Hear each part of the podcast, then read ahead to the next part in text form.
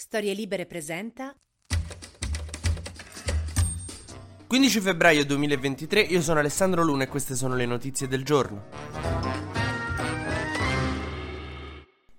Allora, de base la situazione è che abbiamo Berlusconi che piglia il microfono e parla di Putin come Gianluca Grignani parla di Arisa dopo tre grappe. Il ministro degli esteri di Forza Italia che è Tajani che va in giro a dire a noi e all'Europa che no, in realtà il presidente non ha detto questo, non intendeva quello, ma no, non lo pensa. Praticamente abbiamo il ministro degli esteri che ci fa gaslighting. Ma no, amore, è tutto nella tua testa. Questa è la situazione. Il grande equivoco è che noi Berlusconi lo viviamo quasi con simpatia perché per noi sì, capito, il vecchio che non ci sta più con la testa, anche buffo a volte, ma all'estero lo vedono come un ex presidente del consiglio, capo di uno dei tre partiti che stanno al governo. Nel caso vi stiate ponendo il dubbio, sì, ci hanno ragione loro, cioè siamo noi strani che non ci preoccupiamo. È preoccupante. Ieri il Partito Popolare Europeo, che è il partito in cui sta Forza Italia di Berlusconi, l'ha scaricato, ha detto che quelle frasi non li riguardano e non sono d'accordo. E onestamente non si capisce perché ripeta la propaganda di Putin in questa maniera. Evidentemente, io non lo so, ma qualcuno lo tiene per le palle per qualche ragione. Perché per fortuna in questi giorni l'informazione ha già mh, spiegato e rispiegato perché le cose che ha detto sono delle, proprio delle balle colossali. Zelensky non ha intensificato nessun bombardamento del Donbass, anzi lo stava diminuendo cercando di affievolire proprio per non provocare Putin e veniva criticato per questo. Putin che nel frattempo, visto che siamo noi a fare l'escalation, per raggiungere la pace sta ammassando caccia e sottomarini con testate nucleari intorno all'Ucraina e nel Mar Baltico per una nuova controffensiva. Le armi nucleari naturalmente non sono parte della nuova controffensiva, però intanto le sta muovendo ed era una roba che non succedeva dai tempi dell'Unione Sovietica. Però insomma me risulta sempre un po' ridicolo il fatto che quello sposta testate nucleari nel Mar Baltico e noi ci preoccupiamo che ma non è che alzando quel sopracciglio causiamo un po' un'escalation. È come se a un concerto heavy metal spegni la suoneria del cellulare perché non vorresti far rumore.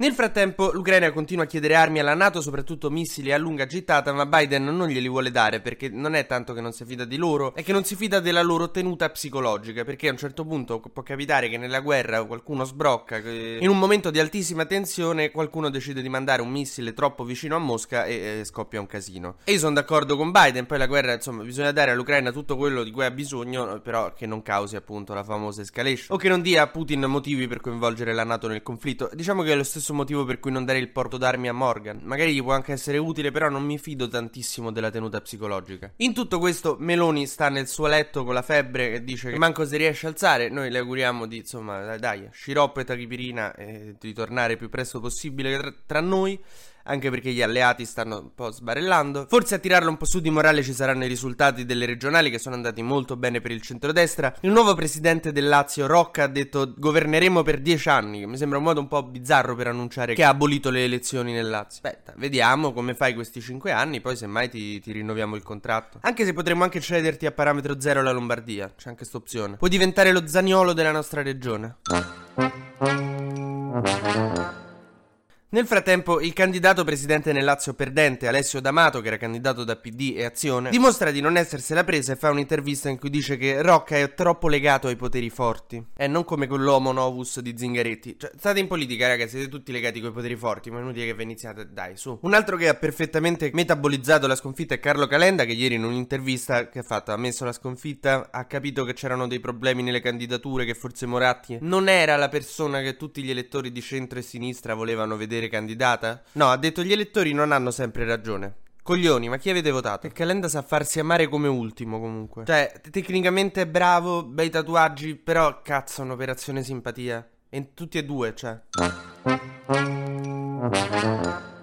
Mentre una notizia che, boh, buona culturalmente, poi non so se lei è brava o meno, è stata eletta la prima presidente della Cassazione donna, si chiama Margherita Cassano. Ieri il Consiglio Superiore di Magistratura l'ha votata all'unanimità, il che vuol dire che anche Mattarella, che come sapete fa parte del Consiglio Superiore di Magistratura, l'ha votata. A questo punto facciamo un breve e consueto giro sugli esteri, anche se abbiamo già iniziato con l'Ucraina, però insomma torniamoci un secondo perché la cosa importante adesso è, eh, sono le notizie dal campo, da Bakhmut, che è questa città in cui entrambi, sia Putin che Zelensky, si sono un po' fissati, che hanno deciso che da, da lì deve partire o la controffensiva di uno o la controffensiva dell'altro, però insomma sono tutti concentrati su questa città di Bakhmut che ormai è un cumulo di macerie e dove resiste l'esercito ucraino anche se abbastanza circondato, ma Kiev dice di non voler mollare e anche Putin continua insomma a cercare di sfondare lì. Ma insomma è probabile che la nuova controffensiva di cui si parla da giorni e per cui Putin sta ammassando caccia al confine con l'Ucraina, insomma dovrebbe partire, aprirsi da lì, potrebbe. Invece in Siria la situazione umanitaria è drammatica perché Assad e i jihadisti comandano la Siria e non si riescono a mettere d'accordo sugli aiuti umanitari per cui la gente sta continuando a morire sotto le macerie o forse è già morta. È una situazione molto triste. In Turchia anche però almeno gli aiuti si sono minimamente coordinati un po' di più perché c'è un presidente solo.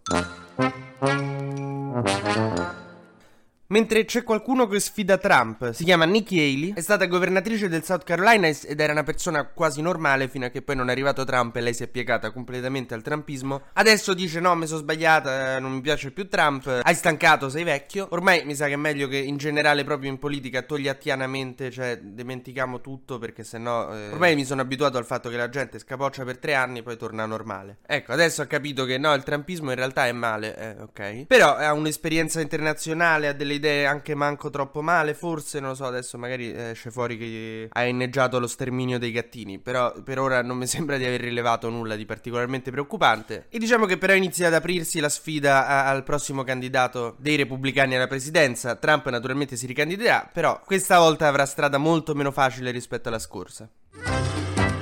TG Luna torna domani mattina, sempre tra le 12 e le 13, su storielibere.fm.